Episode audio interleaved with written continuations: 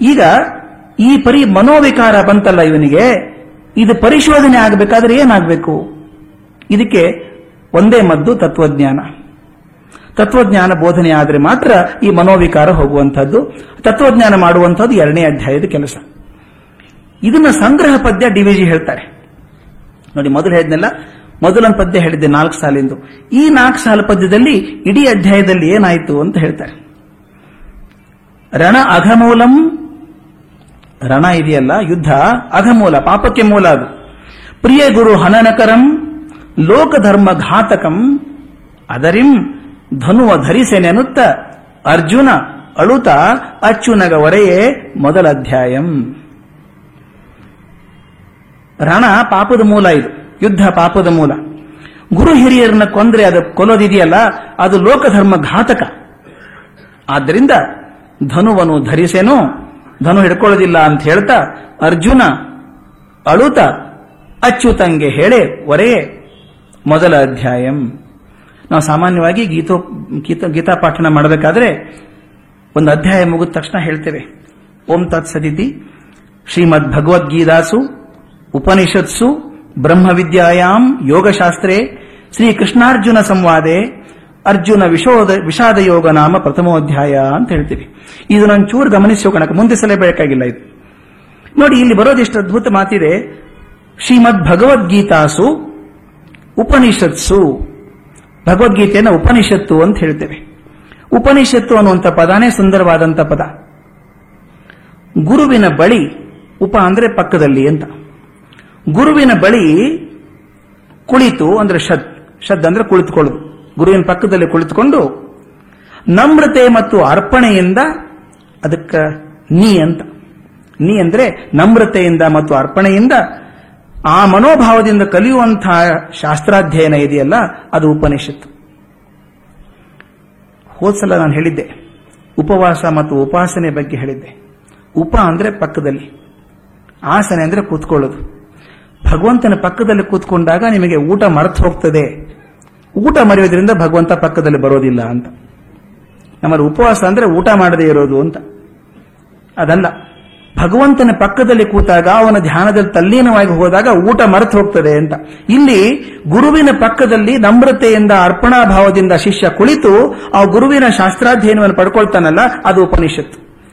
ಭಗವದ್ಗೀತೆಯನ್ನು ಉಪನಿಷತ್ತು ಅಂತ ಕರಿತೇವೆ. ಪ್ರತಿಯೊಂದು ಅಧ್ಯಾಯ ಕೂಡ ಒಂದು ಉಪನಿಷತ್ತು ಅಂತ ನಂಬ್ಕೊಳ್ಳೋರಿದ್ದಾರೆ ಬ್ರಹ್ಮವಿದ್ಯಾ ಈ ಬ್ರಹ್ಮ, ನಮ್ಮ ಪ್ರತಿಯೊಂದು ಧರ್ಮಗಳ ಒಂದು ಮೂಲ ಸೂತ್ರ, ಮೂಲ ತತ್ವ ಅಂದ್ರೆ ಕ್ಷಣ ಕ್ಷಣಕ್ಕೂ ಬದಲಾಯಿಸುತ್ತಿರುವಂತಹ ಜಗತ್ತಿನ ಹಿಂದೆ ಎಂದೂ ಬದಲಾಗದಂಥ, ಎಂದೂ ವಿಕಾರಗೊಳ್ಳದಂತಹ ಒಂದು ಶುದ್ಧ ಸತ್ವ ಇದೆ ಅಂತ.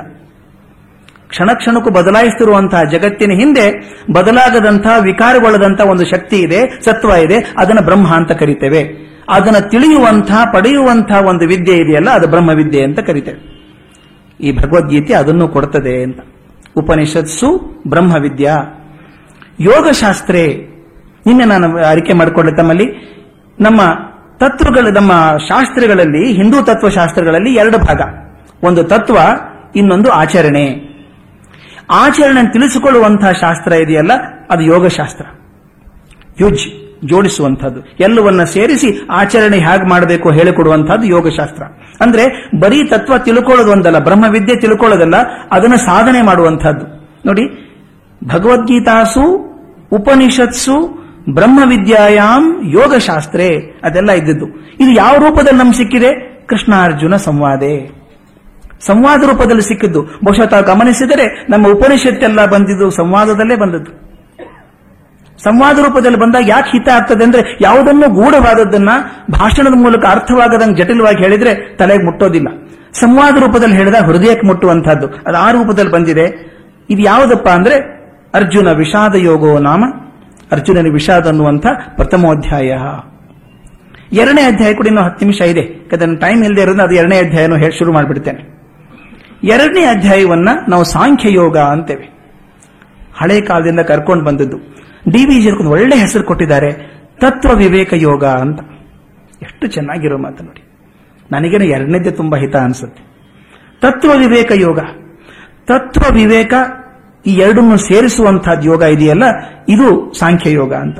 ಇದಕ್ಕೆ ಸಾರಾಂಶ ಪದ್ಯ ಹೇಗೆ ಕೊಡ್ತಾರೆ ನೋಡಿ ನಾಲ್ಕು ಸಾಲಿಂದ ಮತ್ತೆ.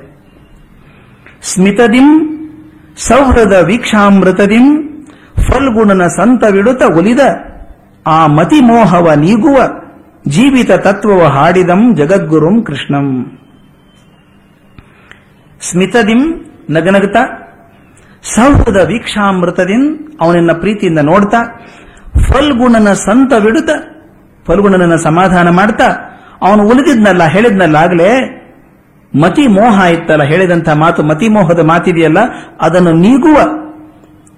ನೀಗಿಸ್ಲಿಕ್ಕೆ ಏನ್ ಮಾಡಿದ ಕೃಷ್ಣ? ಜೀವಿತ ತತ್ವವಂ ಪಾಡಿದಂ. ಜೀವಿತಕ್ಕೆ ಬೇಕಾಗುವಂತ ತತ್ವವನ್ನು ಹಾಡಿದ ಯಾರು? ಜಗದ್ಗುರು ಕೃಷ್ಣಂ. ಈ ಅಧ್ಯಾಯಕ್ಕೆ ಸಾಂಖ್ಯ ಯೋಗ ಅಂತ ಹೇಳಿದೆ. ಸಾಂಖ್ಯ ಅಂದ್ರೆ ವಸ್ತು ತತ್ವ ವಿವೇಕ. ತತ್ವವನ್ನ ಚೆನ್ನಾಗಿ ಹೇಳುವುದಿದೆಯಲ್ಲ, ಅದು ಸಾಂಖ್ಯ. ತತ್ವವನ್ನ ಚೆನ್ನಾಗಿ ಹೇಳುವಂತಹದ್ದು ಸಾಂಖ್ಯ.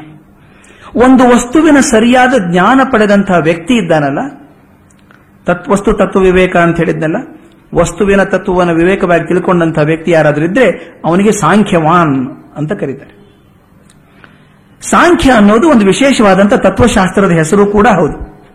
ಅದು ನಮ್ಮ ಕಪಿಲ ಮಹರ್ಷಿಗಳು ನಮಗೆ ಕೊಟ್ಟಂತಹದ್ದು ಆದರೆ ಈ ಪ್ರಕರಣದಲ್ಲಿ ಹೊಂದುವ ಅರ್ಥ ನಿನ್ನೆ ತಮಗೆ ಅರಿಕೆ ಮಾಡಿಕೊಂಡ ಹಾಗೆ ಸಂದರ್ಭಕ್ಕೆ ತಕ್ಕಂಗೆ, ಭಾವನೆಗೆ ತಕ್ಕಂಗೆ ಆ ಶಬ್ದದ ಅರ್ಥ ತಗೊಳ್ಬೇಕಾಗ್ತದೆ. ಆದರೆ ಇಲ್ಲಿ ನಮಗೆ ಈ ಪ್ರಕರಣಕ್ಕೆ ಹೊಂದುವಂತ ಅರ್ಥ ಏನಂದ್ರೆ, ಸಾಂಖ್ಯ ಎಂದ್ರೆ ಆತ್ಮವಸ್ತುವನ್ನ ದೇಹದಿಂದ ಪ್ರತ್ಯೇಕ ಮಾಡಿ, ಆತ್ಮವಸ್ತು ಅಂತ ಒಂದು ಇದೆಯಲ್ಲ, ಅದನ್ನು ದೇಹದಿಂದ ಪ್ರತ್ಯೇಕ ಮಾಡಿ, ಜೀವ, ಜಗತ್ತು, ಈಶ್ವರ, ಇವುಗಳ ಅಂತಃಸತ್ವವನ್ನು ಪ್ರತಿಪಾದಿಸುವಂತಹ ಶಾಸ್ತ್ರ, ಸಾಂಖ್ಯಶಾಸ್ತ್ರ ಅಥವಾ ತತ್ವ ವಸ್ತು ತತ್ವ ವಿವೇಕ ಶಾಸ್ತ್ರ ಅಂತ ಹೇಳ್ಬೋದು ನಾವು. ಅರ್ಜುನನ ಪ್ರಾಕೃತ ಕರಣೆ ಈ ತತ್ವ ವಿವೇಕದಿಂದ ಸಂಸ್ಕಾರ ಪಡಿಬೇಕಾಗಿತ್ತು. ಪ್ರಾಕೃತ ಕಾರುಣ್ಯ ನೋಡಿದ್ವಿ ನಾವು. ಆ ಪ್ರಾಕೃತ ಕಾರುಣ್ಯಕ್ಕೆ ಸಂಸ್ಕಾರ ದೊರಕಬೇಕಾದ್ರೆ ಈ ತತ್ವ ವಿವೇಕ ಬೇಕಾಗಿತ್ತು. ಇದು ಈ ಅಧ್ಯಾಯದ ಚಿಂತನೆ. ಈ ಅಧ್ಯಾಯದಲ್ಲಿ ಮುಖ್ಯ ನಾಲ್ಕು ಭಾಗ ಇದೆ ಅಂತ ಡಿ ವಿಜಿ ಗುರುತಿಸ್ತಾರೆ. ಬಹಳ ಕ್ಲಿಯರ್ ಕಟ್ ಕ್ಲಾಸಿಫಿಕೇಶನ್ ಮಾಡ್ತಾರೆ. ನಾಲ್ಕು ಅಂಶಗಳಿದೆ, ನಾಲ್ಕು ಭಾಗಗಳಿದೆ ಇದರೊಳಗೆ ಅಂತ. ಮೊದಲನೇ ಭಾಗ, ಮೊದಲನೇ ಅಧ್ಯಾಯದಿಂದ ಕಂಟಿನ್ಯೂ ಆದದ್ದು. ಹಿಂದಿನ ಅಧ್ಯಾಯದಿಂದ ಮುಂದುವರೆದಂತ ಅರ್ಜುನನ ಯುದ್ಧ ನಿರಾಸಕ್ತಿ, ಅವನು ಗೋಳು ಗೋಳು ಅಳೋದು ಇನ್ನೂ ನಡೆದಿದೆ. ಸ್ವಲ್ಪ ಕಂಟಿನ್ಯೂ ಆಗಿದೆ ಇನ್ನೊಂದು ಕಾರು ಜೋರಾಗಿ ಹೋಗ್ತಿರ್ಬೇಕಾದ್ರೆ ಬ್ರೇಕ್ ಹಾಕಿದ್ರೆ ಸ್ವಲ್ಪ ಮುಂದೆ ಹೋಗಿ ನಿಂತುಕೊಳ್ಳುತ್ತೆ ಅದು. ಮೊದಲನೇ ಅಧ್ಯಾಯದಲ್ಲಿ ಸಾಕಪ್ಪ ಅಂತ ಹೇಳಿದ್ರು, ಎರಡನೇ ಅಧ್ಯಾಯದಲ್ಲಿ ಸ್ವಲ್ಪ ಬಂದಿದೆ ಅದು. ಎರಡನೇದು ಆತ್ಮನಿತ್ಯತೆಯ ಪ್ರತಿಪಾದನೆ. ಆತ್ಮ ಯಾವಾಗಲೂ ಚಿರನಿತ್ಯವಾದಂತಹದ್ದು ಅದು ಪ್ರತಿಪಾದನೆ ಮಾಡೋದು ಎರಡನೇ ಭಾಗ. ಮೂರನೇದ್ದು ಸ್ವಧರ್ಮ ಕರ್ತವ್ಯ. ನಾಲ್ಕನೆಯದು ತತ್ವಜ್ಞ ಲಕ್ಷಣ ಅಥವಾ ಸಿತಪ್ರಜ್ಞನ ಲಕ್ಷಣ ಅಂತ ಹೇಳಿದ್ರು ಕೇಳಬಿಡ್ತಾನೆ ಅವನು ಅರ್ಜುನ. ಸಿತಪ್ರಜ್ಞಸ್ಯ ಕಾ ಭಾಷಾ ಸಮಾಧಿಸ್ತಸ್ಯ ಕೇಶವ ಅಂತ ಅದೊಂದು ಭಾಗ ಬರ್ತದೆ. ಈ ಕೆಲವರು ಹೇಳ್ತಾರೆ ಈ ಎರಡನೇ ಅಧ್ಯಾಯ ಇದೆಯಲ್ಲ, ಸುಮಾರು ಎಪ್ಪತ್ತೆರಡು ಶ್ಲೋಕ ಇರುವಂತಹ ಎರಡನೇ ಅಧ್ಯಾಯ, ದೊಡ್ಡ ದೀರ್ಘ ಅಧ್ಯಾಯ ಇದು. ಇದು ಕೆಲವರು ಭಗವದ್ಗೀತಾ ಸಾರಾಂಶ ಅಂತ ಕೂಡ ಹೇಳ್ತಾರೆ. ಎರಡನೇ ಅಧ್ಯಾಯ ಚೆನ್ನಾಗಿ ತಿಳ್ಕೊಂಡ್ರೆ ನಿಮ್ ಭಗವದ್ಗೀತೆ ಸಾರಾಂಶ ಸಿಕ್ಕಾಗಾಯಿತು ಅಂತ ಹೇಳ್ತಾರೆ ಸಾಂಖ್ಯಯೋಗವನ್ನು ಇದರಲ್ಲಿ ಮೊದಲನೇ ಭಾಗ ತಗೊಳ್ಳೋಣ ಅರ್ಜುನನ ಯುದ್ಧ ನಿರಾಸಕ್ತಿ ಇನ್ನೂ ಕಂಟಿನ್ಯೂ ಆಗಿದೆ. ಮೊದಲನೇ ಒಂಬತ್ತು ಶ್ಲೋಕಗಳಲ್ಲಿ ಅವನು ಗೊಳೋ ಗೊಳೋ ನಡೆದಿದೆ ಇನ್ನು, ನಿರ್ವೀಣತೆ ಕಥೆ. ಅವನು ಕೇಳಿದ, ಬಿಲ್ಲು ಬಾಣ ಕೆಳಗಿಟ್ಟು ಕೂತಿದಾನಲ್ಲ, ಶೋಕದಲ್ಲಿ ಕೈ ಮುಟ್ಟಿಕೊಳ್ತವನನ್ನ ಕೃಷ್ಣ ಆಕ್ಷೇಪ ಮಾಡಿದ. ಆಕ್ಷೇಪ ಎಷ್ಟು ಚೆನ್ನಾಗಿದೆ ನೋಡಿ. ಮಾತು ಕೃಷ್ಣನಿಗೆ ಕೃಷ್ಣ ಅರ್ಜುನನಿಗೆ ಹೇಳುವಂತಹದ್ದು ಕುತಸ್ತ್ವ ಕಶ್ವಲಮಿದಂ ವಿಷಮೇ ಸಮುಪಸ್ಥಿತಂ. ನೋಡಿ, ಕುತಸ್ತ್ವ ಕಶ್ಮಲವಿದಂ. ಈ ಕಶ್ಮಲ ಎಲ್ಲಿ ಬಂತಪ್ಪ ನಿನಗಿದು? ಮೊದಲು ಎಲ್ಲೂ ನೋಡಲಿಲ್ಲ ನಿನ್ನ ಕಡೆ ಇಂಥ ಕಶ್ಮಲ ಬಂದದ್ದನ್ನ. ಎಲ್ಲಿಂದ ಬಂತ ಕಶ್ಮಲ ನಿನ್ನ ಮನಸ್ಸಲ್ಲಿದು? ವಿಷಮೇ ಸಮಸ್ಥಿತ ಸಮಪಸ್ಥಿತಂ ಈ ಕಾಲದಲ್ಲಿ ಈ ಕಾಲದಲ್ಲಿ ಬಂತಲ್ಲ ನಿನಗೆ?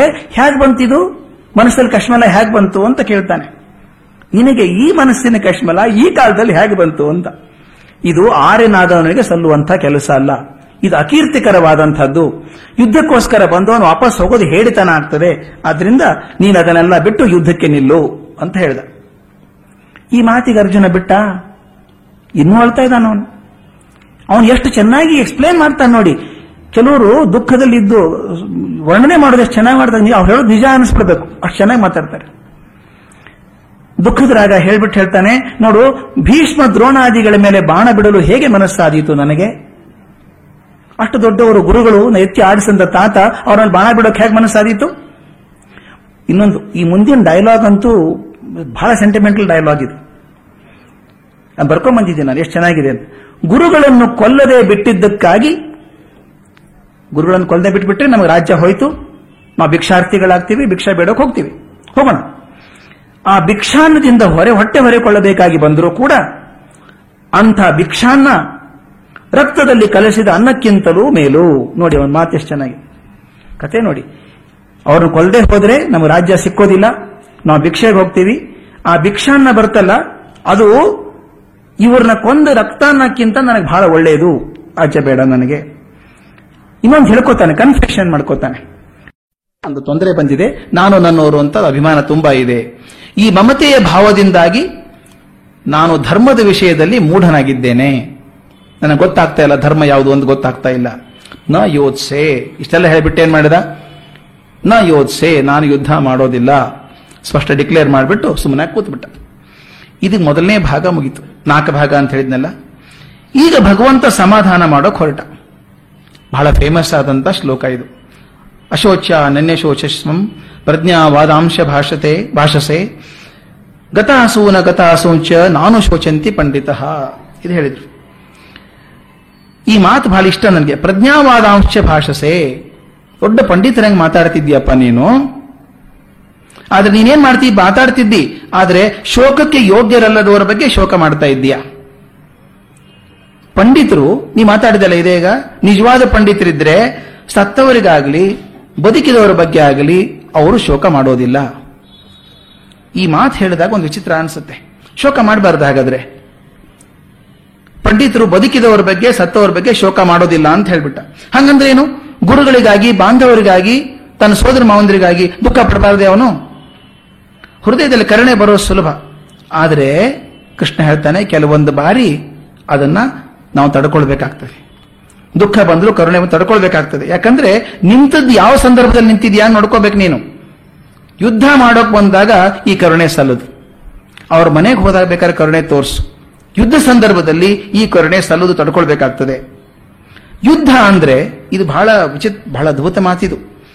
ನಮಗೆಲ್ಲ ಬಹಳ ಚರ್ಚೆಗೆ ಜಿಜ್ಞಾಸೆಗಳು ಪಡಿಸಿದಂತ ಮಾತು. ಯುದ್ಧವೆಂದರೆ ಒಂದು ಜನಸಮೂಹಕ್ಕೆ ಸೇರಿದಂತ ಒಂದು ಘಟನೆ. ಇಬ್ಬರು ಹೊಡೆದಾಡಿದ್ದಲ್ಲ.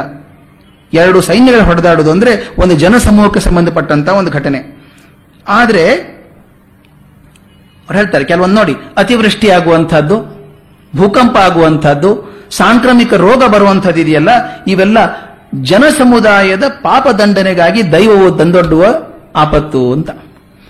ಕೆಲವೊಂದ್ಸಲ ಅನ್ನಲ್ವಾ ನಾವು? ಸಾವಿರಾರು ಜನ ಸತ್ತಾಗ ಪಾಪ ಜಾಸ್ತಿ ಆಯ್ತು ರೀ ಭೂಮಿ ಮೇಲೆ, ಅದಕ್ಕೆ ಹೆಂಗಾಗ್ತದೆ ಅಂತೀವಿ. ಅದನ್ನ ನಾವು ಎಷ್ಟು ಚೆನ್ನಾಗಿ ಹೇಳ್ತಾರೆ ಅಂದ್ರೆ, ಜನಸಮುದಾಯದ ಪಾಪ ದಂಡನೆಗಾಗಿ ದೈವವು ತಂದೊಡ್ಡುವ ಆಪತ್ತು ಅಂತ, ಇದ್ರ ಬಗ್ಗೆ ಬಹಳಷ್ಟು ಜಿಜ್ಞಾಸೆ ಆಗಿದೆ. ಅಲ್ಲ ರೀ, ಪಾಪ ಮಾಡಿದವ್ರು ಇಬ್ಬರೋ ಮೂರು ಜನ. ಉಳಿದವರಿಗೆಲ್ಲ ಏನ್ ಮಾಡಿದ್ರು? ಅಲ್ವಾ? ಈ ಭೂಕಂಪ ಆದಾಗ ಸತ್ತವ್ರಲ್ಲ ಪಾಪಿಗಳೇನ ಎಲ್ಲರೂ? ಮೊನ್ನೆ ಸುನಾಮಿಯಲ್ಲಿ ಸತ್ತವ್ರು ಎರಡು ಲಕ್ಷ ಎಲ್ಲರೂ ಪಾಪಿಗಳ? ಒಳ್ಳೆಯವರು ಇರ್ಲಿಲ್ವಾ ಹಾಗಾದ್ರೆ? ಅವ್ರಿಗೆ ಯಾಕೆ ಪಾಪ ತೊಂದರೆ ಅದು? ಕಷ್ಟ, ಪಾಪಿಗಳಿದ್ರೆ ಅವ್ರು ಹಾಳಾಗಿ ಹೋಗ್ಲಿ, ತೊಂದರೆ ಇಲ್ಲ. ಅವ್ರಿಗೆ ಪ್ರಾಯಶ್ಚಿತ್ತ ಆಯ್ತು ಪನಿಷ್ಮೆಂಟ್ ಆಯ್ತು. ಉಳಿದವರಿಗೆ ಏನು ಗತಿ? ಅದಕ್ಕೆ ಹೇಳ್ತಾರೆ, ಬಹಳ ಚೆನ್ನಾಗಿರೋ ಮಾತು ಹೇಳ್ತಾರೆ. ಎಷ್ಟೋ ಸಂದರ್ಭಗಳಲ್ಲಿ ಮನುಷ್ಯ ಕರ್ಮ ಫಲ ಕೊಡುವಾಗ ಕರ್ತನ ಜೊತೆಗೆ ಇತರರನ್ನು ಸೇರಿಸಿಕೊಂಡು ಬಿಡುತ್ತದೆ. ಒಂದು ಪಾಪ ಮಾಡಿದ ಮನುಷ್ಯ ಇದ್ರೆ ಆ ಕರ್ತ ಪಾಪ ಮಾಡಿದವನಿದ್ದಾನಲ್ಲ ಅವನ ಜೊತೆ ಉಳಿದವ್ರನ್ನು ಸೇರಿಸ್ಕೊಂಡ್ಬಿಡ್ತದಂತೆ ಕರ್ತ ಕಾರಯಿತಾ ಚೈವ ಪ್ರೇರಕಶ್ಚ ಅನುಮೋದಕ. ತಪ್ಪು ಮಾಡಿದ್ರೆ ಆ ಪ್ರೇರಕರು, ಅನುಮೋದಕರು ಎಲ್ಲರೂ ಸೇರ್ಕೊಂಡು ಹೋಗ್ತಾರೆ ಅಂತ. ಇದೇ ಪ್ರಶ್ನೆ ರಾಮನಿಗೆ ಕೇಳ್ತಾರೆ ರಾಮಾಯಣದಲ್ಲಿ. ನಿನ್ನ ಕೋಪ ಇರೋದು ರಾವಣನ ಮೇಲೆ. ಅಲ್ವಾ?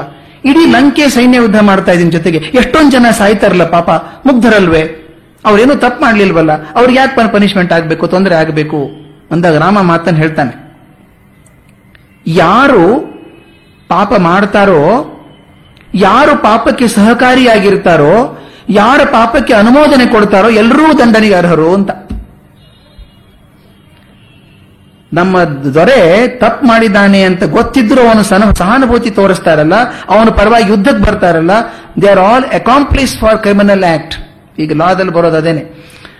ಒಬ್ಬ ಯಾವನೋ ಒಂದು ತಪ್ಪು ಕೆಲಸ ಮಾಡಬಹುದು ಕ್ರಿಮಿನಲ್ ಆಕ್ಟ್ ಮಾಡಬಹುದು ಅವನಿಗಂತೂ ಪನಿಷ್ಮೆಂಟ್ ಆಗಬೇಕಾದ್ದೇ.